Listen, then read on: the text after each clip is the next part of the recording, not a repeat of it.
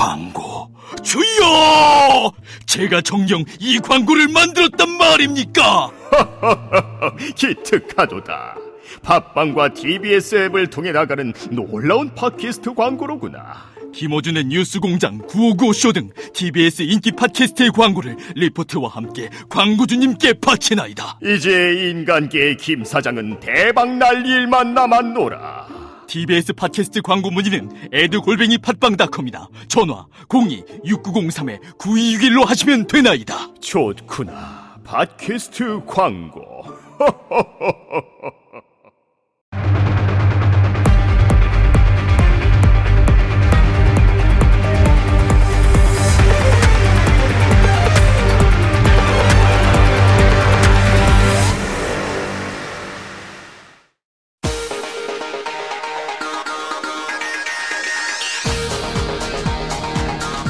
세상을 바라보는 새로운 시선, 여러분의 품격 있는 오후를 위해 찾아왔습니다.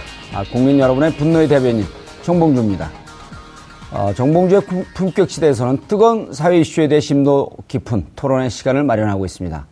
아, 오늘 토론해 주실 분 모셨습니다. 어, 19, 19대 새누리당 국회의원을 지내신 민현주 전 의원 나오셨습니다. 안녕하세요. 예, 반갑습니다. 아, 그리고 역시 19대 국회의원을 지내셨죠. 더불어민주당 아, 김광진 전 의원 자리하셨습니다. 예, 반갑습니다. 반갑습니다. 이렇게 만나니까 좀 새롭네요. 예. 자, 본격적인 토론에 앞서서 먼저 어, 준비한 영상 어, 보도록 하겠습니다.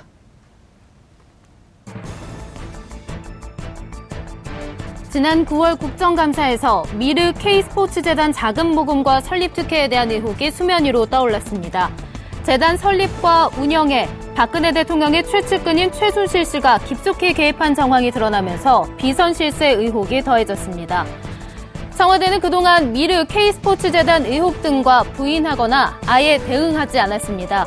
하지만 대통령 연설문이 사전에 최 씨에게 유출된 정황이 밝혀지고 청와대 개인 인사 개입에 대한 의혹이 하나 둘 사실로 드러나면서 최순실 파문은 걷잡을 수 없이 커졌습니다.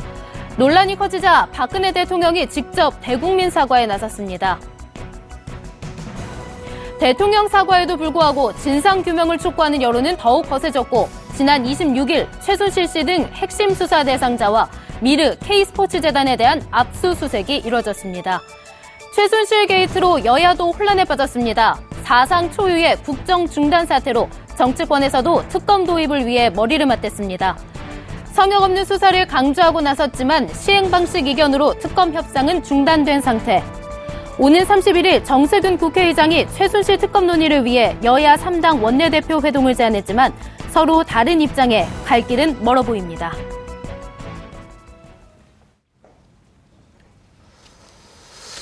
어, 어떻습니까? 그, 민 의원님 정치권에서 이제 조금 한 발 떨어져 계신데, 네. 어, 요 며칠 동안, 어, 인터넷을 달군 네. 검색 순위 1위가 네. 탄핵, 네. 하야, 네. 아, 박근혜 탄핵 하면서 탄핵과 하야가 이제 주로 네. 이 검색 순위에 올라갔는데, 네. 어, 정치권에서 이제 특검 얘기를 하고, 거국 중립내각 얘기를 하고, 네. 이게 국민들이 보기에는 조금 우리 감정과 동떨어져서 당신들만의 리그를 하고, 하는 거 아니냐 이런 감정도 좀 있는 것 같거든요. 조금 이제 여의도에서 떠나, 떠났단 네, 말이에요. 네. 객관적으로 좀 볼 때 이 상황이 정치권이 과연 국민들의 분노를 제대로 공감하고 있는지 어떻게 생각하세요?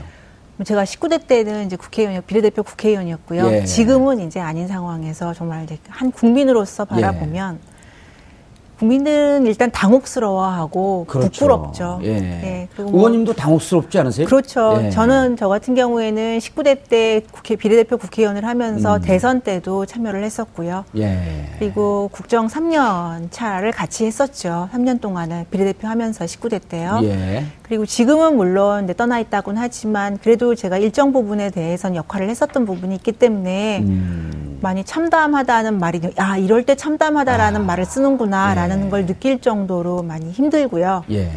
그럼에도 불구하고 뭐그 변명을 하는 건 지금은 안 통한다고 생각해요. 변명을 하는 건? 음. 예, 정치권에 지금 현재 계신 분들, 계셨던 분들 뭐 모두 합쳐서 국민들께 어떤 뭐 변명 뭐 이러이러했으니까 그럴 수도 있다라든지 예. 뭐 어떤 그런 변명은 통하지 않고요. 예. 있는 그대로 그 감정을 다 수용해서 어떻게든지 조금 더 마음을 편하게 해드리고 궁금증을 의혹을 해소시켜야 되는데 음. 예. 그것보다는 이 가운데서도 뭐 여야를 떠나서 음.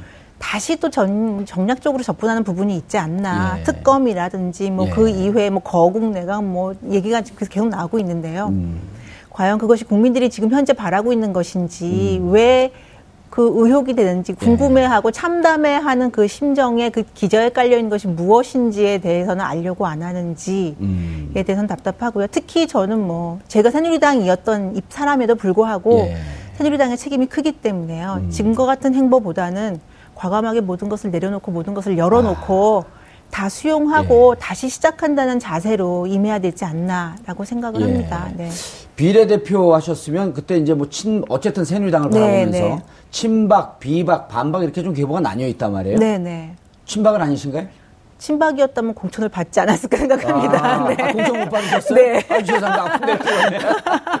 아, 저 웃을 상황은 아닌데요. 어쨌든요. 예. 네, 아닙니다. 네. 왜냐하면 네. 국민들은 분노하고 있지만 네. 아, 우리가 그 분노를 가슴속으로 받더라도 늘 무거울 수는 없는 거거든요. 그럼 네. 우리가 오늘 이 자리는 비판과 방향을 찾는 거지만 우리가 정말 제대로 된 훈수를 한번 좀 두자. 네. 그래서 우리 얘기도 좀 듣고 네. 당신들 그 안에 여의도 갖췄고 잘 모르, 모른다면 제대로 볼 수 있는 길도 우리가 좀 줘야 되기 때문에 네. 웃으면서 하는 건 괜찮습니다. 아유, 근데 웃는 예. 것도 싫으시다고 그러시더라고요. 어유 이게 네. 그러면 지금 조, 그 조심스럽죠. 네, 네. 김광진 의원님. 예.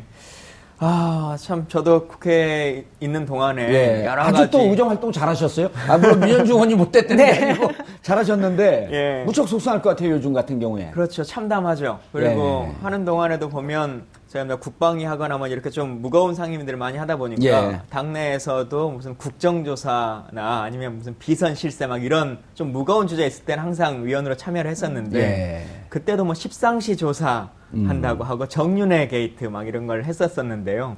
그때 제대로 하나도 제대로 밝혀내지 못했구나라고 예. 하는 반성도 좀 하게 되기도 하고 또 의정생활 하면서 근데 상임위, 국방위 상임위하고는 조금 관계가 없었잖아요. 그게. 근데 제가 국방위하고 정보위하고 뭐 이렇게 같이? 하면서 아. 예, 그렇게 했었는데 또 이미지가 좀 강하다고 예. 많은 분들이 좀 강성이 필요할 때는 이제 집어 들어갔던 것 같은데 누가 이미지가 강하다고? 제가 좀 이미지가 아주 강하다고. 부드러운데요? 그렇죠. 예. 그랬었는데 지금 반성해 보면 이런 것 같아요. 예. 우리는 뭐 죄송한 말씀이지만 새누리당이든 아니면 청와대든 예. 그래도 대한민국의 가장 엘리트 분들이시고 예. 또 하기 때문에 상식적으로 이렇게 나오지 않게 우리가 이렇게 하면 상식적으로 이렇게 대응하지 않겠느냐라고 하는 생각들을 많이 가졌거든요. 그렇죠. 그랬는데 번번이 저희가 깨졌어요. 음. 근데 그런 것들이 결국 우리가 싸웠던 상대가 그 상식에 기반하고 있는 대상자가 아니었구나. 아니었던 라고 것 하는. 것들이 예. 참 안타까운 거죠. 예. 그러면 박근혜 대통령 임기와 한 2년 반을 같이 했는데요. 예. 전반부를 같이 한 거 아닙니까? 그렇죠. 그때 정윤혜 씨 얘기는 들었을 텐데 최순실 씨 그때 이런 소문도 좀 있었어요.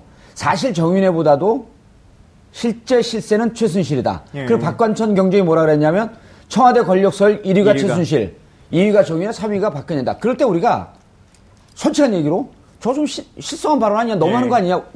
야당 입장에서도. 예. 그런데 지금 그게 거의 사실로 지금 접근이 되고 있단 말이에요. 그때 최순실 씨 얘기를 들었나요? 그러니까 참 제가 반성을 계속하게 되는데요. 예. 그때 그 말이 나왔던 정윤회 게이트, 십상시 게이트를 제가 했었거든요. 아, 위원으로. 정보위원회에서. 예, 아니 그러니까 저희 당내 당내에서. 위원으로. 예. 그런데 그때는 말 그대로 정윤회 씨와 음. 그 청와대 안에 들어가 있는 세 명의 문고리 권력 간의 예. 싸움이다 이렇게 저희들이 판단하고 있었던 거예요. 그래서 그 알력 관계로 인해서 음. 청와대 안에 들어간 사람과 밖에 있는 사람 그 정윤회 관계 이렇게 했었는데 예. 사실 그때는 최순실 씨 뭐 얘기는 나왔었죠. 나왔는데 무시했죠. 네, 그렇게까지는 될 일이 없을 것이다. 음. 그게 상식적으로 맞는 것이냐 이제 이런 말들이 많이 있었고 예. 아, 특히나 뭐 그 따님에 대한 것까지 뭐 이렇게까지 확전되고 그렇죠. 할 거라고는 생각지도 못했던 거죠. 그때 당시에는 이른바 문고리 권력 3인방이라고 하는 이재만, 예. 안봉근, 정호성 하고. 정윤회가 한 팀이 돼서 예. 박지만과 대립 갈등이다. 예. 이렇게만 알고 있었단 그렇죠. 말이에요. 예. 어, 그때도 듣긴 들었지만 이렇게까지일 줄 몰랐다. 그렇죠. 그리고 뭐 예를 들면 여러 가지 FX 사업을 한다거나 예. 뭐 이런 여러 가지 문제가 벌어질 때도 여러 이름들이 등장했는데 그렇죠. 설마 그렇게 했거니 이 8조 원짜리 사업을 하면서 그랬을까라고 예. 하는 얘기들만 그냥 풍문이겠거니 했었죠. 민현님, 네. 이제 두 분이 어쨌든 그때 당시 현재 상황으로부터 좀 자유로워요. 네. 그리고 이제 지나서 보면 네. 그때 이제 야당에서 어, 무슨 게이트 문고리 권력 하면서 이제 어, 청와대를 심하게 비판했거든요. 네, 네. 결국 방금 얘기했던 문고리 권력 3인방과 네. 정윤회가 이거 국정을 다 알아서 하는 거 아니냐. 네. 그리고 심지어 아까 얘기했듯이 박관천 경정이 이런 얘기 나왔을 때 사실은 새누리당에서는 어, 아니다 그런 거 아니다. 네. 왜 자꾸만 음해를 하느냐. 항간에 떠드는 소리를 갖고. 근데 그때 입장에서도 물론 이제 민현님도 입장이 있었을 거고. 네. 지금 반추했고 그때 상황을 보면은 그리고 지금 상황을 보면 어떤 생각이 드세요? 일단은 뭐 사실 저같이 이게 원어브댐이 죄송합니다 영어 써서 예. 원어브댐의 의원들은 접근하기 어려운 정보들이 많았어요. 그렇죠. 구중궁궐의 네, 정보였으니까. 네. 저희도 뭐 아, 방금 김광진 의원님 말씀하셨지만 그 정도 수준으로 알고 있었고요. 신문에 나는 걸 통해서 아는 정보들이 대부분이었었기 음. 때문에 근데 이제 반추해 보면 전 여당 입장에서 말씀을 드리면 지금의 새누리당의 이 위기가 없었을 수 있었는데 그렇죠. 네, 예. 그리고 지금 박근혜 정부의 이 위기가 없을 수 있었는데 예. 그때 아, 났을 때 바로 잡았더라면 음. 저희 그때 이제 저희 내부에서도 사실 내부 비판이 있었습니다. 예. 어떤 게 있었냐면요. 그걸 이제 문건 유출로 갔다고요. 음, 예. 흐름이 처음에는 조홍천 씨의 이제- 내부 문건 유출로 갔었죠. 그러니까 권력의 전횡이냐 음. 아니면 문건 유출이냐의 문제에서 문건 유출로 흐름이 갔습니다. 예. 그렇게 되면서 이제 물론 이제 문건이 유출된 건 잘못된 부분도 있고 그 무혐의 처분받은 분도 있지만 그렇게 된 상황에서 이거를 그때 조금 더 빨리 내부적으로 음. 예. 핵심이라는 분들이 털고 갔어야 되는 거 아닌가 그때 정리를 했어야 되는 거 아닌가 음. 예. 그랬더라면 아, 박근혜 정부의 특히나 그 콘크리트 지지층이라는 예. 두터운 지지층이 있지 않았습니까? 그 분들로 인해 그분들 과 거기다 또 플러스 알파가 돼서 좀 더 탄탄한 지지를 갖고 끝까지 갈수 있었는데 음. 예. 음. 그때 판단을 잘못한 것이 이런 결과까지 그러니까 이렇게까지 됐고요. 이해를 네. 해도 될까요? 그 문고리 권력 3인방은 어쨌든 실체는 분명히 있었다. 어, 이 문건 유출 문제를 아, 우리가 청와대 내에서 공식적인 라인을 통해서 어, 국가를 통치하고 운영하는 네. 이런 자세로 좀 바꿔야 되겠다라고 하면서 지적을 반성으로 받아들였으면 그쵸. 지금 같은 상황이 오지 않았을 터인데 네. 청와대 구중궁궐에서 벌어지는 일을 과연 알겠느냐 하면서 좀 안이한 태도로 임, 임했던 거 아니냐. 근데 뭐 지금 뭐 아시겠지만 박관천 경, 전 경장 같은 경우도 다 아는 이런 사실들을 왜 어떻게 모를 수가 있겠습니까? 예. 당에서는 모를 수 있었겠죠. 당에서는. 그렇죠. 당에서는 대부분의 의원들은 몰랐죠. 저도 몰랐으니까요. 예. 네.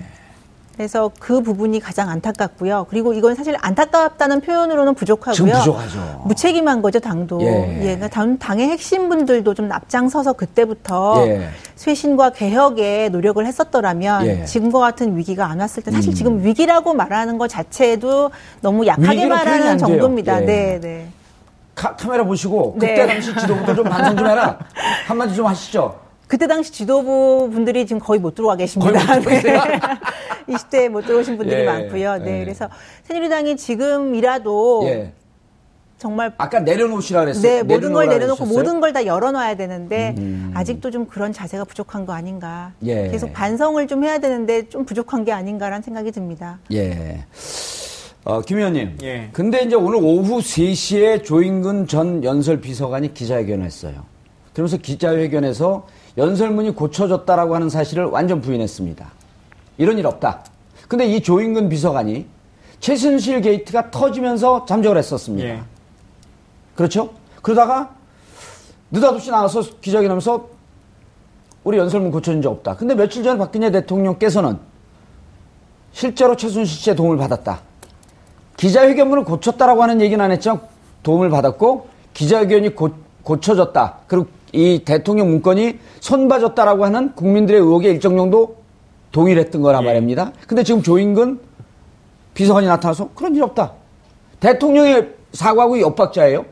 그리고 또 어, 며칠 전에는 하루 이틀 전에는 의혹의 중심에 있다고 생각되는 고영태 씨가 해외로 나갔다가 뭐 도피라고는 얘기 안 하겠습니다. 예. 나갔다가 또 자진 들어왔죠. 입국해갖고 수사기관에 체포됐고 이게 무언가 지금 국민들이 아까 이제 민현님도 얘기했지만 국민들이 보기에는 정말 정치권이 따로 놀고 있는 것 같은데 지금 이 상황에서도 혹시 여권이나 청와대에서 이 상황을 좀 무마하려고 좀 이렇게 죄송합니다만 장난질을 치려고 하는 거 아니냐 예.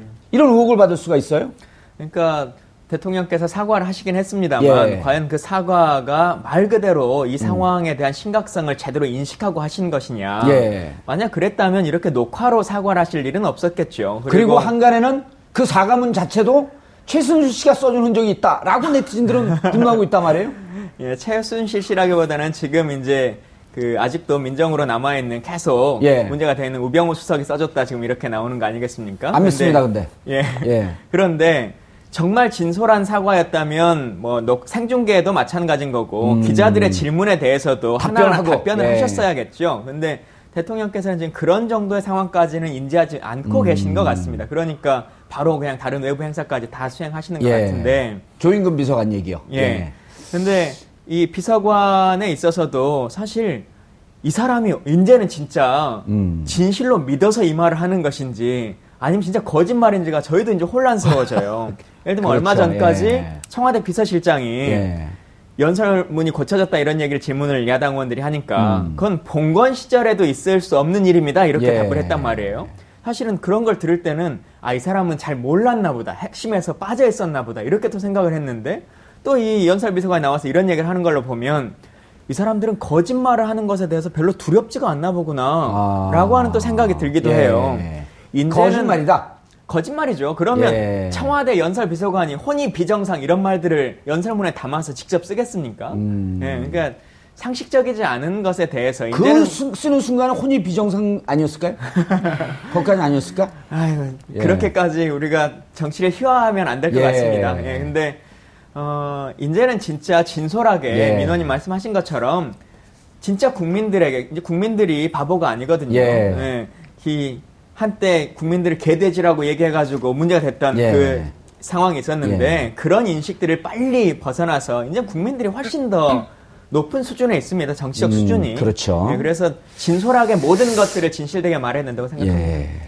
미련님, 네. 지금은 이제 제가 아, 두 분을 모신 게 지금은 현재 국회의원 아니지만 그래도 대한민국의 국정을 4년 동안 책임지고 있었던 네. 분, 계셨던 분들이고 국민들이 보기에는 여전히 우린 지금 국회의원 아니다 하면서 이렇게 빠져, 빠져도 될 정도로 이렇게 어, 책임이 없는 위치가 아닙니다. 네, 네. 지금은 여야를 떠나서 이 상황, 멈추, 국정이 멈춰버린 상황, 이거 정말 책임 있는 분들, 네. 지혜를 갖고 있는 분들이 어떻게든 좀 수습을 해야 되는데, 어, 새누리당 소속의 입장에서 네. 지금 새누리당도 이 멈춘 상황에서 여전, 여전히 친박과 비박, 반박이 또 나뉘어서 각자 입장이 좀 틀려요.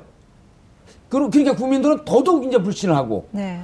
대통령 지지율이 폭락한 건 물론이고 새누리당 지지율도 지금 급격하게 떨어지고 네. 있는데 당내 지금 분위기는 어떻습니까? 당내 그러니까 지금 언론에 나오는 의원들이 발언 통해서 나오는 것보다는 내부는 훨씬 더 참담해 하고요. 예. 더 혼란스럽고 저희가 이제 시- 이제 시천말로 멘붕이라고 얘기를 들, 듣고 있어요. 실제로 예. 제가 진짜 친한 의원들하고도 얘기를 해봐도 어, 좀 너무나 당혹스러워서 이걸 어떻게 해결해야 되는지에 대해서 음. 잘 생각을 못할 정도의 어제까지 상황이더라고요.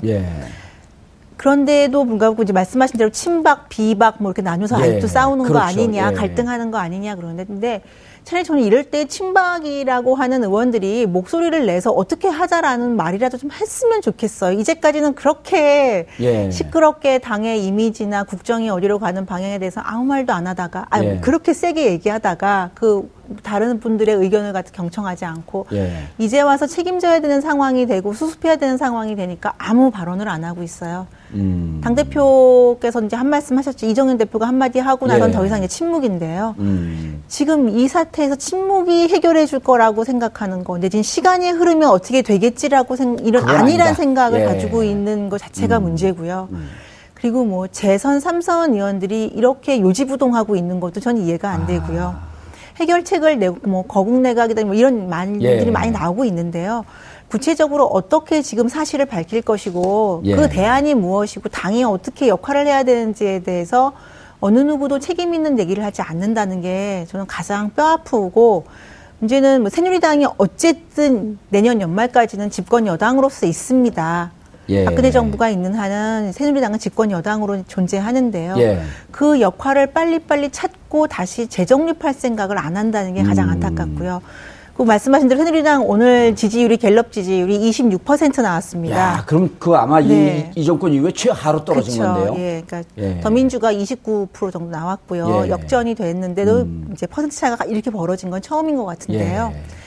대통령 지지율 17%보다도 사실 새누리당 지지율 26%가 더 뼈아픈 거죠. 거죠. 어떻게 보면 예. 새누리당을 많이 지지했던 분들이 마음을 뜨고 있는 건데, 음. 마음을 버- 안 주고 있는 건데, 그걸 현실을 직시해야 된다고 생각을 해요. 특히 뭐 예. 저희 뭐 새누리당 공고한 지지 기반이라고 했던 특히 몇몇 지역에서 지지율 폭락이다라는 기사가 나옴에도 불구하고 그거에 대해서도 침묵하는 새누리당 의원분들도 뭔가 대안을 이제는 늦었지만 지금이라도 빨리 마련해야 되는 것이 아닌가 하는 생각을 합니다. 알겠습니다. 김광진 의원님. 예.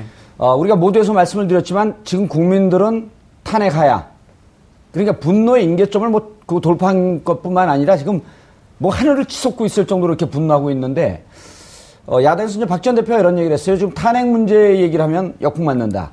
그래서 야당에서는 사실 국민들은 그렇게 분노하고 있는데 탄핵이나 하야 문제 이 부분에 대해서 침묵하고 있단 말이에요. 그러면서 어, 특검이냐 뭐 그 거국 중립 내가냐 이런 얘기를 하고 있는데 지금 야당 분위기는 어떻습니까? 오히려 저는- 야당이 지금 오히려 여당보다 더 몸조심하는 거 아니냐라고 하는 그런 비난의 소리도 있단 말이에요. 뭐 꼭 그러지는 않을 거라고 생각합니다. 예. 다만 이제 그 하야나 아니면 탄핵만이 정답이냐라고 하는 것에 대해서는 여러 이견들이 좀 있는 것 같고요.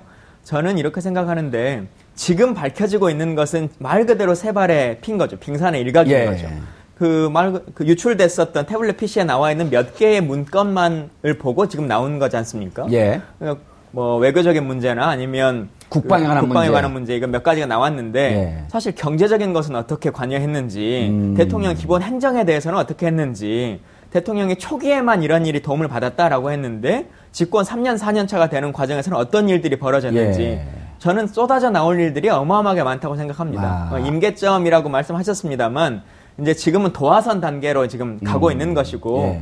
말 그대로 전체 국민들이 생각하는 임계점의 한계에 올 거라고 생각합니다. 음, 분출 이- 그렇죠. 일보 직전까지 와 그렇죠. 있다. 그때 여러 진실들이 이제 그동안 또 숨겨져 왔던 말하지 못했던 많은 사람들 있지 않습니까? 음. 예. 뭐 예를 들면 문화부에서도 갑자기 그냥 해임된 사람들, 심지어 그렇죠. 장관도 그냥 예. 갑자기 해임되고 예. 막 그런 일들이 벌어졌으니까 이런 사람들이 이제 속속 본인들이 느꼈던 이 정부의 무너진 시스템에 대해서 얘기를 하기 시작하면 국민들이 훨씬 더 크게 말씀하실 거고 예. 정치권은 그것을 받아들이지 않을 방법이 없을 거라고 생각합니다. 예. 그런데 이제 특검 얘기를 하다가 야당 더민주당은 특검 얘기를 하다가 그다음에 이제 박 전 대표는 특검하게 되면 이것은 물타기로 가고 덮어진다. 예. 그냥 느닷없이 더민주당이 특검 세 가지 전 특검으로 가는데 세 가지 전제 조건을 걸었단 말이에요.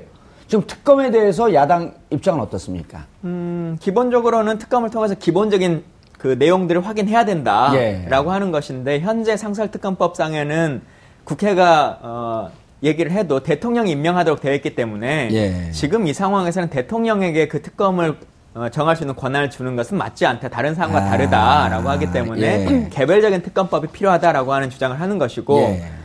또 그것과 전제될 수밖에 없는 것이 지금도 검찰 수사를 하지만 오병우 수석이 그걸 다 보고를 받고 있는 거지 않습니까? 그렇죠. 과연 어떻게 대한민국에서 당사자인 범죄자에게 수사 결과를 계속적으로 보고할 수 있는 것인지 예, 범죄 혐의가 있는 혐의가- 범죄자는 혐의- 아니고 혐의 가 예. 있는 분에게. 그 말을 정정해야 됩니다. 예. 감옥 갑니다.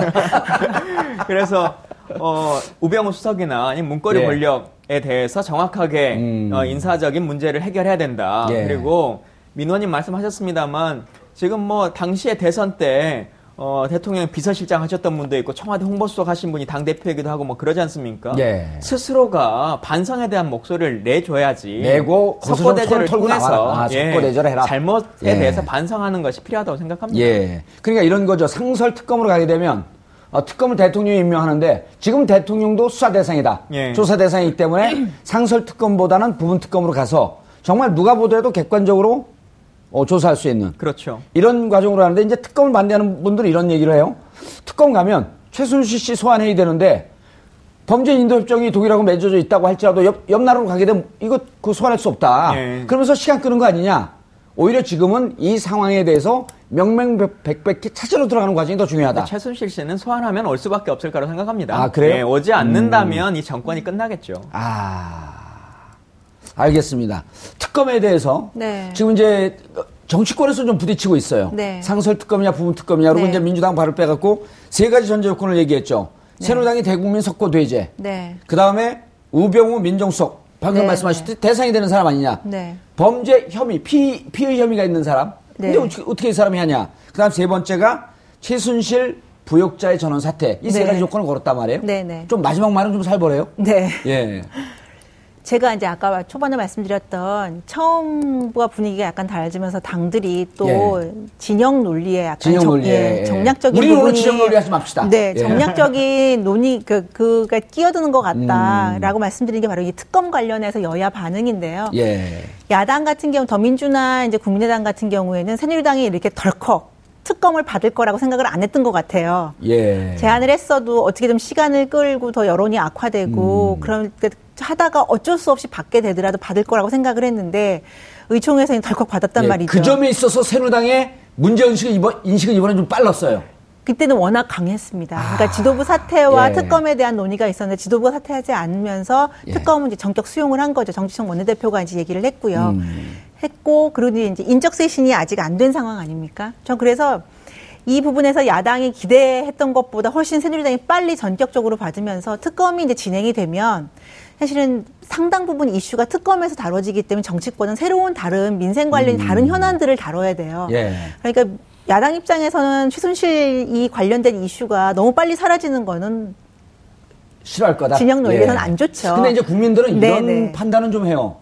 지금 무슨 민생후 경제고 이제는 이 불- 이것 때문에 네. 나라도 없어졌고 나라도 네. 아니고 난 이 나라에서 살기도 싫고 다 떠나고 싶다. 네, 네. 그런데 이게 민생뿐만 아니라 문제가 아니라 이 문제를 네. 제대로 좀 그 조사해라. 네. 이런 거기 때문에 최순실 문제는 이제 그 김광윤 의원은 네. 굳이 이걸 평가를 하면 아직 빙산의 일각밖에 나오지 않았다. 그럴 수도 있고요. 예. 네. 그래서 어쨌든 특검을 진행을 해야 하면은 상당 부분의 이슈는 저- 정치권이 하는 것이 아니라 특검에서 이제 다뤄지게 음. 되죠. 그래서 이제 지금 이 세 가지 안을 냈는데요. 예. 저는 상당 부분 이 두 번째 안에 대해서는 동의합니다. 음. 우병우 민정수석에 사퇴. 대한 신변 처리는 빨리 했었어야 빨리 된다고 했었어야 했는데요. 된다. 그리고 검찰에 대한 많은 비판이 있는 그 책임도 저는 사실은 이 자리에 있는 사람 때문에 되는 것이 아닌가라는 예. 생각이 듭니다. 말씀하셨지만 어떻게 그 검찰이 자유로울 수 있겠습니까? 그렇죠. 예. 다 수사를 들여다보고 공공 있는데. 예, 공적 조직이에요. 정부 조직인데 어떻게 이게 자유로울 수 있겠습니까? 음. 검찰이 하기 때문에 빨리 자리를 정리하는 것이 음. 현명하고요. 하지만 이 첫 번째 대국민 석고 사 대국민 석고 석고, 대제. 를 예. 하는 것을 전지적으로 하는 거는 이거는 국민들한테 그다지 그렇게 호응을 음, 받지 못할 호응을 거라서 받지 제가 이제. 말씀드린 예. 음. 대로 정략적인 어떤 계산이 깔려 있는 거 아니냐는 것이고요. 따라서 특검도 빨리 진행하고 동시에 민정수석에 관한 안도 음. 청와대에서 빨리 정리를 하는 것이 예. 국민들의 분노를 더 이상은 증폭시키지 않는 길이라고 생각을 최순실 합니다. 부역자의 사태는 어떻게 생각하세요? 관련해서도 이제 인적 쇄신이 있다고 얘기를 하는데요. 예. 아, 뭐 지금 대통령의 기본적인 입장이 음. 뭐 의심만 의혹만 가지고는 뭐, 뭐 하지 않는다라는 예, 말씀을 하시긴 하지만 그래도 그거 그 부분에 대해서도 과감한 결단이 필요하지 않나라고 생각을 합니다. 그래서 어, 특검은 특검대로 진행을 하고요. 그리고 예. 최순실 씨를가 국 일, 그러니까 일간지 기자도 찾아서 인터뷰를 했는데 예.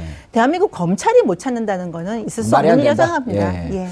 이정현 대표에 대해서 한마디만 더 여쭐게요. 네. 이정현 대표가 뭐라고 얘기했냐면, 어, 나도 연설문 쓸 때 친구 얘기를 듣곤 한다. 네. 이거 완전히 좀 아니한 상황인식 아니에요? 그러니까 바로 이정현 당내에서도 이정현 대표 이게 뭐 하는 거냐? 네. 당신 사퇴해라. 물론 비박에서 나왔지만. 네. 예. 어떻게 생각하세요? 이정현 대표는 당대표잖아요. 예. 지금은 홍보수석이나 정무수석이 아닌 당대표입니다. 예, 근데 네. 본인은 홍보수석이라고 생각하지 않을까요? 그래서 이정현 대표의 심정적으로는 음. 내부적으로는 많이 갈등이 있고 안타까울 수 있다고 생각합니다. 예. 그건 당연한 거고요. 예. 인간적인 신의에 따라서. 하지만 당신이 가지고 있는 자리는 예. 대한민국 공당의 대표입니다. 음. 공당의 대표라는 것은 그 당에 기반을 두고 있는 국민의 예. 마음을 읽고 그 국민의 음. 마음을 대변을 해야 돼요. 예. 하지만 더민주를 지지하는 분들을 다 대변하지는 못할지언정 그래도 적어도 우리를 지지하는 그럼요. 분들에 대해서 네. 진솔한 얘기를 해야 된다. 그럼요. 사퇴해야 된다 이렇게 생각하시네? 저는 사퇴 여부를 떠나서 아? 제- 왜냐하면 아. 저 정봉주 전 의원님 제가 이정현 대표 사퇴하세요라고 말하면 또 비박이 했다라고 말을 듣기 아, 때문에요. 그렇죠. 그 부분은 예. 제가 언급하지는 오늘 않겠고요. 말씀하신 그 행간에 네. 충분히 이정현 대표에게 드릴 말씀 다 전했다. 네, 그래서 예. 국민을 대변하는 새누리당의 대표가 되셔야 된다라는 거. 그리고 특검은 어, 이런 정치적인 공학이나 이런 네. 거 따지지 말고 특검 바로 가라. 네. 최, 최순실 씨 측에서요. 네. 소환하겠다면 소환하면 다- 반드시 응하, 바로 응하겠다라고 네. 지금 속보가 떴거든요. 네, 네. 음, 그래서 특검으로 가는 것이 맞다. 네. 아직 그 우리 민 의원님은 이게 뭐 부분 특검이냐, 그다음에 생설 특검이냐 이런 구체적인 방법론을 얘기하지 않았지만 어쨌든 이 특검 문제에 대- 대해서 청와대가 발을 빼야 된다. 예. 뭐 관여하지 않아야 되는 입장이신 것이고? 예. 이제 국민들에게 진짜 제대로 털고 가셔야지 예. 남아 있는 1년 반 4개월이라도 제대로 대통령으로서 역할을 하실 수가 있는 것이지 예. 그냥 덮고 덮고 덮는 것으로 해결될 수 있는 상황의 범위는 넘어섰다고 생각합니다. 예. 마지막으로요. 우리가 네. 이제 계속 얘기하고 국민들이 과연 이 상황에서 청와대가 네. 지금 대응하는 걸 보면 어, 이 상황을 국민들의 분노를 제대로 읽고서 대응하고 있느냐. 네. 이런 부분에 대해서 국민들이 계속 궁금해요. 그리고 국민들은 이미 대통령 지지율의 17%, 20%를 무너뜨리고 떨어졌다라고 하는 것은 80% 이상이 당신들 아직도 상황 인식이 아니하다. 이렇게 비판하는 것 예. 같거든요. 어떻게 보세요? 그러니까 우리가 이 상황에서 가장 예. 우려스럽고 염려스러운 얘기 중에 하나가 이런 거지 않습니까? 단순하게 어, 비선 실세가 어떤 국정에 개입했다라고 하는 것을 넘어서서 음. 대통령이나 혹은 그것을 어, 관여했던 사람들이 특정한 종교에 의해서 이런 것들을 벌이는 것이 아닐까라고 하는 얘기들이 많이 회자되고 있는 거지 않습니까? 예. 근데 만약 그것이 진실이라면 우리 주위에도 뭐 이단을 믿는 분들이 있잖아요. 근데 그렇죠. 그분들에게 너 왜 이런 종교 믿니? 라고 얘기를 하면 아니야 네가 믿음이 부족해서 그래. 이게 진실이야. 답이 이렇게 없죠. 이렇게 얘기를 하지. 않습니까? 예.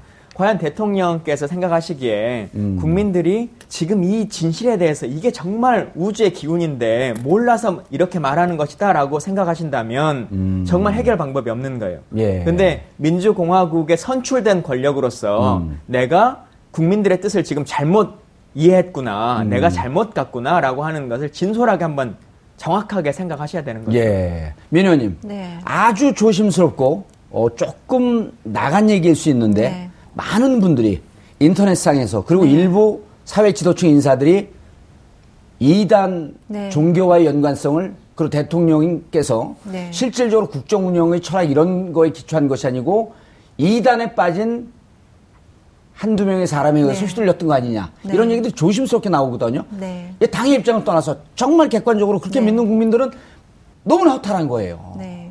어떻게 생각하세요? 호타라는 걸 넘어서 슬프겠죠. 슬프죠. 네. OECD 가입국 대한민국이 예. 예. 샤머니즘 국가였었다고 하는. 예. 그래서 이제 저는 개인적으로 믿지 않습니다. 개인적으로. 전 개인적으로는 믿지 않습니다. 아 이단을 안 믿는다는 아니요, 거예요? 그게 아니라 그런 그런 것이 상황을? 예, 어, 대한 설마 거기까지는 안 갔을 네, 것이다? 박근혜 정부와 연결돼 있다라는 걸 저는 믿지 않. 전 어. 개인적으로 믿지 않습니다. 예. 그래서 어. 이 대한민국이라는 국가가 그리고 박근혜 정부가 더 이상 이런 루머에 예. 휩쓸리지 않기 위해서라도 빨리 정리를 해야 되거든요. 예. 빨리 사실관계 밝히고요. 예. 빨리 권력을 갖다가 전횡한 사람이 있다라고 하면 거기에 맞는 벌을 받게 하면 음. 되고요. 근데 이거를 너무 더디게 진행하니까 음, 청와대 인식은 인식은 어떻다고 보세요? 청와대 인식이 사실은 항상 뒷걸음질 쳤던 건 맞습니다. 아. 뒷걸음질이라기보다는 뒤늦게 따라갔죠. 아. 그래서 여론에 밀려서 예. 밀려서 밀려서 가는데 예. 저희가 당에 있을 때 항상 주문을 했었어요. 한 발 먼저 선제적으로 하면 음. 더 앞서가고 국민들을 더 사랑받을 수 있을 네, 텐데. 네, 이끌어가는 예. 음. 정말 지도자의 모습을 보일 수 있다라고 얘기를 했는데 이제 항상 진영 논리가 19대 국회 모르겠습니다. 18대 때는 의원이 됐을 때 어땠는지 모르겠지만 예. 17대입니다. 아, 17대 너무 죄송합니다. 오래전이에요. 기억이 안 나요. 죄송합니다. 19대 때는 저희가 정말 진영 논리 싸움에서 많은 정책들, 아까운 정책들을 예. 놓친 부분도 있었어요. 그래서 그 진영 논리라는 것 때문에 선제적으로 앞서갈 수 있는 부분을 놓친 예. 것들이 있었기 때문에 이제라도 빨리 사실관계 밝히고 거기에 응당한 처분을 내려서 음. 더 이상은 이렇게 선진국으로 가는 길목에 있는 예. 대한민국이 이런 얼토당통한 그 이야기에 더 이상 얽히지 않게 되기를 바라는 마음입니다. 예. 알겠습니다. 두 분이 어, 여야 입장은 좀 다르지만 아, 서 있는 위치는 다르지만 오늘은 한 목소리로 어, 청와대가 좀 인식을 바로 세워서 네. 그리고 이 상황에 대해서 정말 국민들의 이 분노와 아, 감정을 좀 읽었으면 좋겠다. 그리고 발빠르게 대응해서 국정을 바로 살리려고 하는 노력을 좀 했으면 좋겠다. 그러니까 어느 국민도 이 나라가 흔들리기를 바라는 사람은 그렇죠. 없는 거죠. 예. 두 분이 오늘 우- 이 나라를 흔들려고 나오신 거 아니잖아요. 그럼요. 바로 잡으려고 나오신 거 아니에요. 네. 알겠습니다. 어, 두 분의 말씀대로 좀 같은 목소리, 같은 대응을 좀 신속하게 좀 냈으면 하는 바람입니다. 어, 여러분은 지금 어, 정봉주의 품격 시대와 함께하고 계십니다.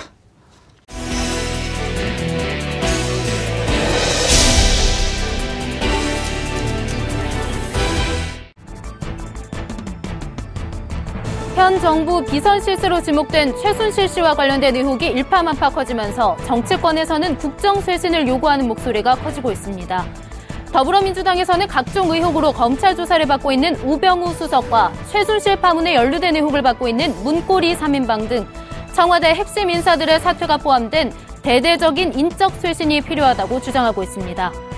새누리당 역시 전면적인 인적 쇄신이 안 될 경우 당 지도부 전원 사퇴라는 강경한 입장을 밝히고 있습니다. 한편 주요 대선 주자들과 야권, 비박계에서는 현 사태를 극복하기 위해 거국 중립 내각을 구성해야 한다는 주장도 제기되고 있습니다.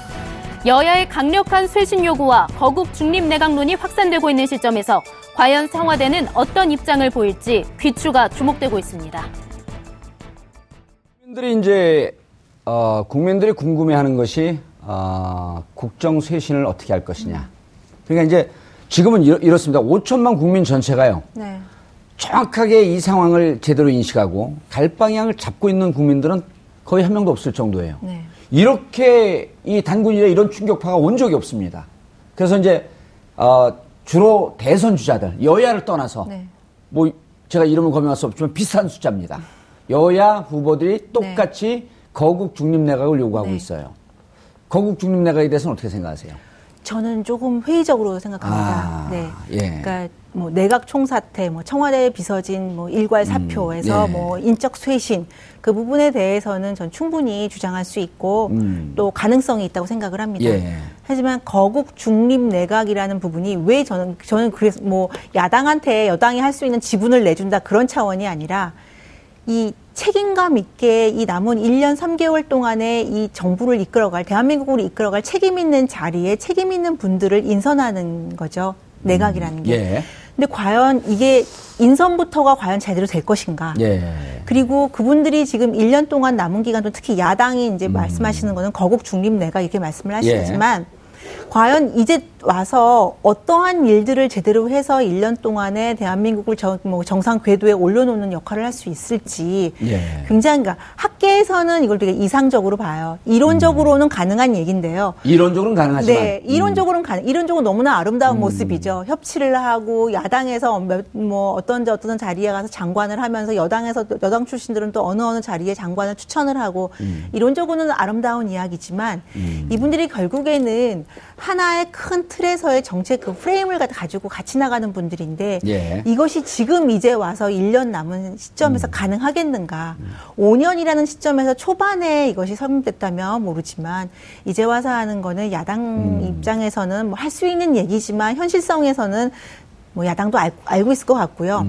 여당도 빨리 이 이제 거- 여당 의원들 중에서도 거국 중립 내각을 주장하시는 분들은 그 정도로 아주 완전히 뒤바꾸는 인적 쇄신을 해라라는 예. 저는 의- 의미를 읽습니다. 예. 네. 그러니까 지금 거국 중립 내각은 그림 속에 있는 아름다운 배지만 네. 그걸 현실로 끄집어낼 땐 끄집어낼 수도 없을 뿐만 아니라 네. 끄집어내면 난파될 것이다. 네. 아, 그러니까 이 거국 중립 내각의 버금가는 국정 쇄신 그렇죠. 이게 있었으면 좋겠다. 네. 알겠습니다. 거국 중립 내각에 대해서 여야 그 대선 주자들이 한 목소리를 내요. 그리고 특히 어 우리가 이제 남경필 경기도지사도 이제 저는 이런 비슷한 목소리를 내는 걸로 알고 있는데 남경필 지, 도- 그 경기도지사는 들고 나온 자기 대선 캐치프레이즈가 협치예요. 원래 지금도 연정을 많이 예, 연정하고 계시죠. 집권 후반기에선 대단히 성공적이다 이런 얘기가 나오고 있는데 현실적으로 이 협치를 조금 더 크게 보면 거국 중립 내각으로 갈 수도 있는 거거든요. 예. 어떻게 생각하세요? 뭐 거국 중립 내각 많이 답이다 이렇게 생각하지 그건 아니고요. 않습니다. 어, 뭐 음. 여러 가지 대안들이 지금 나오고 있는 것이고 예. 지금 이 제안을 하고 있는 대선 주자분들이라고 하는 분들도 예. 어, 할 수 있는 생각들을 짜내고 짜내서 하는 거라고 생각합니다. 예. 지금 바로 뭐 예를 들면 많은 국민들 아까 말씀하셨던 것처럼 검색어 1위, 2위는 하야, 탄핵 지금 예. 이런 단계입니다. 예. 평시라면 대연정이나 뭐 이런 것들이 이론상 가능한 것이냐라고 하는 우리 학술적인 고민을 해볼 수가 있겠습니다만 지금 과연 대한민국의 이 상황이 그리고 박근혜 정부라고 하는 그 상황이 정상적인 평시의 상황이냐 과연 다른 어떤 일이 벌어졌 우리가 새로운 제안을 하는 것이 지금보다 더 못할 것이냐라고 하는 문제에 도출하는 것이거든요. 예. 그런 상황에서 보자면 지금 국내에서도 마찬가지고 대통령이 외계 그 해외에서 여러 가지 역할들을 하셔야 될 텐데 국가 수반으로서 과연 다른 외국의 정상들이 정상적인 대통령으로 지금 인식할 것이냐 그게 문제예요. 라고 그게. 하는 고민에 빠지는 거지 예. 않습니까? 그래서 대통령이 무슨 말씀을 하시면 다른 나라 정상들이 이렇게 볼 거 아니에요. 이번엔 누가 써줬지?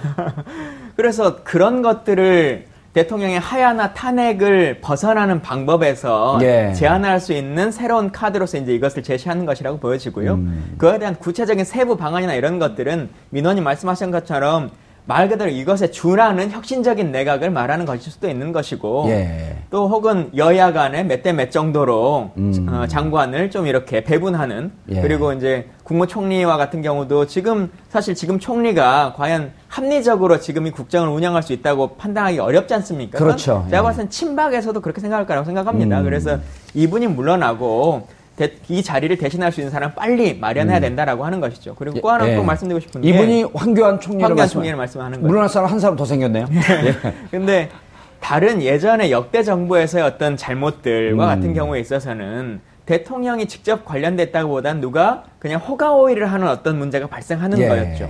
근데 지금 같은 경우는 대통령이 직접적으로 어, 이 문제와 관련해서 연관이 좀 있는 거지 않습니까? 그렇죠. 그렇기 때문에 시스템의 붕괴가 아니고 음. 대통령 결정권자의 지금 붕괴가 온 거거든요. 아, 결정권자가 붕괴됐다. 시스템은 정상이고. 그렇죠. 예. 그래서 과연 사람만을 바꾼다고 해서 대통령. 그대로 음. 있는 상태에서 될 것이냐라고 음. 하면 그 안에서의 좀 총체적인 그냥 대통령이 가까운 사람으로 다시금 한번 바꿔보세요. 음. 예를 들면 이정현 수석을 총, 그 대표를 총리로 그냥 청와대로 불러서 얘기를 해보십시오. 네. 라고 하는 것이 맞는 일이 아니라는 거죠. 그렇죠. 래서 이제는 정말 새로운 대안이 필요하다는 음. 말씀을 드리는 겁니다. 그러니까 지금 김강진 의원님의 말씀을 요약을 해보면 어, 거국 중립 내- 내각이라고 하는 것은 실질적으로 대통령의 사실상의 권한을 중지시키는 거다. 그렇죠. 탄핵과 하야 이런 어, 아주 심각한 이 그 풍파보다도 실질적으로 예를 들었고 외교적 역할 이런 것만 하고 대외적 네. 역할만 하고 내치를 할 수 있는 정말 대통령의 영향력으로부터 벗어난 이런 것이 저는 중립 사실상 대통령이 지금은. 이제 레임덕을 넘어서 완전히 식물 대통령이 되실 거라고 생각합니다. 뭐 전체적인 여론조사뿐만 예. 아니라 예를 들면 개성공단의 문제가 지금 밝혀졌지 않습니까? 예. 개성공단으로 피해를 입었던 그 시민들이 국민들이 음. 그래 국정의 결정으로 난 거니까 그래도 어쩔 수 없겠다라고 했던 그 마음에서 과연 지금 음. 이 국가를 믿고 어떤 일들을 할 수 있겠습니까? 예, 사드 배치에 대해서도? 의혹이 많아요. 예, 사드 배치에 이 모든 대해서도. 음. 일들이 하나하나 밝혀지기 시작하면 대통령 스스로가 더 힘든 일이 발생할 거라고 생각합니다. 알겠습니다. 민 의원님. 네. 어, 두 분이 이제 한 목소리로 대통령과 청와대가 이 상황에 대한 인식이 네. 좀 아니한 것 같다. 부족한 것 같다. 그 다음에 이정현 대표도 어, 이 상황을 조금 너무 나이브하게 보는 거 아니냐. 네. 근데 이제 이정현 수석과 지금 대통령이 무슨 얘기를 나누고 있냐면 인적 쇄신안에 대해서 둘이 고심하면서 협의를 하고 있다. 네. 근데 어찌 보면 이 두 분이 인적 쇄신의 대상인 사람들이거든요. 아, 대상인 분들이 안 좋았고, 네. 자, 우리, 이- 이제 이게 유체태월 화법인 거예요. 우리가 대상인데, 언제 누가 그런 얘기 했어? 이제 내가, 나는 놔두고, 다른 사람들 좀 이렇게 골라다 써볼까? 이런 상황이 아니겠냐라고 하는 게 국민들의 의혹의 눈초리인 거거든요. 네. 그래서 인적 쇄신의 주체가 도대체 누가 돼야 되겠냐? 예를 들었고, 여야 대표가, 자, 이제 대통령 무시하고, 우리가 인적 쇄- 쇄신하자. 여야 대표 합의해서. 네. 이, 이렇게 하면은 여당에서는 과연 받아들일 수 있을지, 민 의원님이 이런 부분에 대해서 동의하실 수 있을지, 이런 부분에 대해서 이제 고민스러운 거거든요. 네. 어떻게 생각하세요? 대상이 인적 쇄신을 한다. 진짜 말씀하신 건 이제 어쨌든 이제 사실 시스템이 살아있다고 말씀하신 예, 대로 시스템이 시스템은 살아있다면 살아있다. 음. 대통령과 여당 대표가 만나서 인적 쇄신이라든지 인사 문제를 서- 협의하는 건 당연한 거죠. 예. 반드시 해야 되는 거고요. 근데 저는 지금 이제 시스템이 붕괴됐다, 아예 없어져 버렸다라고 이제 말씀을 하시는데 시스템은 분명히 있습니다. 시스템은 있죠. 예, 음. 인사 관련 예. 담당하는 비서관도 있고 다 있습니다. 예. 그 시스템을 복원하는 이제 문제인데요. 시스템을 복원하자. 예, 근데 음. 이제 이것이 될 것이냐에 대해서 이제 회의적이다 아니면 빨리 복원하는 노력을 해야 된다라고 얘기를 하는데 음. 지금 이정현 대표와 이제 뭐 대통령께서 만나서 음. 그뭐 인선안을 놓고 사람 이름을 놓고 저는 뭐 하는 그 정도 그거는 아니라고 생각을 아니다. 하고요. 예.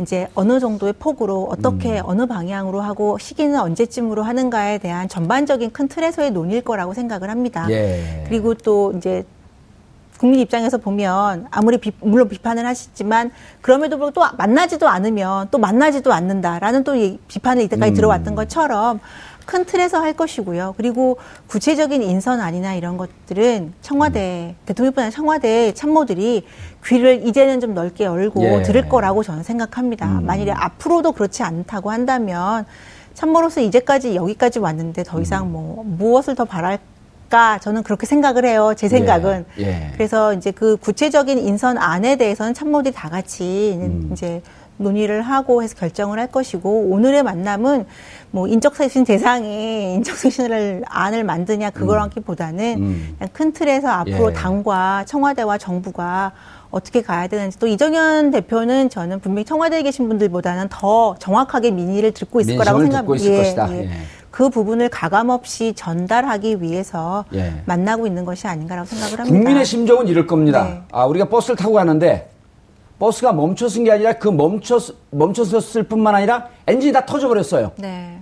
그럼 이, 이 버스를 도대체 어떻게 할 거냐? 이걸 엔진을 고친다고 뭐 좀 하게 되면 결국 이 차 안 갈 차인데 그러려면 아예 이 차를 대체할 수 있는 새로운 차가 지금 필요한 거 아니냐? 네. 그러니까 이 차 노선이라고 하는 이름만 다 놔두고 전혀 새로운 차를 갖다 놓자. 그러니까 네. 그게 거국 중립 내각일 수도 있고 대통령이 빠진 상태에서 전면적인 인적 쇄신일 수도 있다. 이 부분에 대해서는 어떻게 생각하세요?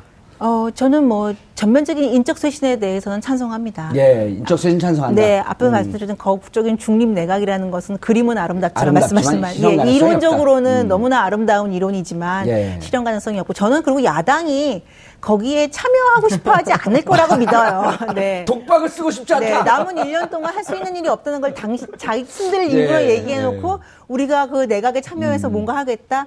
저는 굉장히 정치적인 구호라고 생각을 하고요. 예. 아니 그래도 장관 욕심 있는 사람이 몇 명 들어가지 않을까요? 글쎄요. 네. 저는 진정성 있게 바라본다면 진정성 있게, 저는 예. 지금이라도 인적 쇄신을 해서 저는 음. 우리나라 공무원들 훌륭하다고 생각합니다. 예. 뭐 영혼이 없다 이렇게 비판은 하지만 사실은 결국에는 이 정권마다 정책이나 이 방향이 너무 너를 둬요. 춤을 춰요. 네. 그러니까 우리 공무원들이 소신을 갖고 일할 수 없는 풍토였기 때문에 이제까진 그랬고요.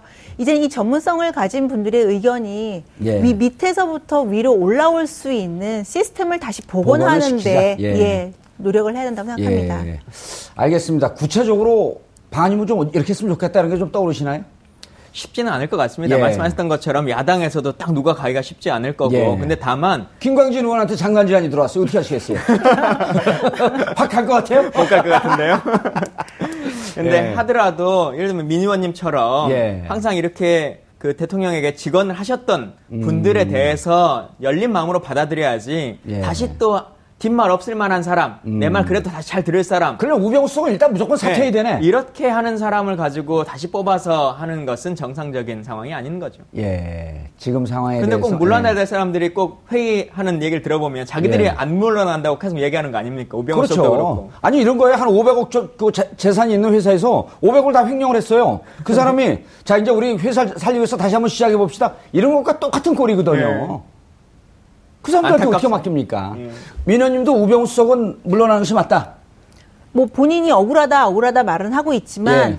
민정수석이라는 자리가 사실은 예. 정무직입니다. 음. 억울한다면 물러난 이후에도 그 억울함은 다 밝혀질 거고요. 예. 만일에 그렇지 않다라고 하면 거기에 대한 대가를 치르면 되는 것이고요. 그래서 지금은 음. 결- 본인이 결단을 내리던지 예. 것이 예. 임명권자에 대한 전 최소한의 예의라고 생각을 음. 합니다. 문고리 3인방은요? 문고리 3인방에 대해서도 저는 본인들이 한번 아니, 마- 말도 좀 창피하지 않아요? 문고리 3인방이라는 게? 그래서 그 사- 제가 듣기로는 예. 그세 분이 굉장히 언짢아한다는 걸로 알고 있는데요. 예. 그렇게 이제 이름이 붙여진 거에 대해서 예. 이 지금 이 상황에서 뭐가 그렇게 아쉬운 게 있겠어요. 예, 예. 그래서 지- 이제는 그 참모들이라고 하는 분들 예. 한번 스스로 돌아보고 알겠습니다. 무엇이 가장 예. 부담을 줄여주는 건지 임명권자에 대한 그 결단을 할 때라고 생각합니다. 예, 알겠습니다. 아, 19대 국회의원했던 민현주 전 의원님, 그리고 어, 더불어민주당의 김광진 전 의원님. 아, 이두 분들이 국회에 없었고 상황이 더 심각해진 것 같습니다. 예. 앞으로 좀 더 좋은 정치 해주시고요. 네.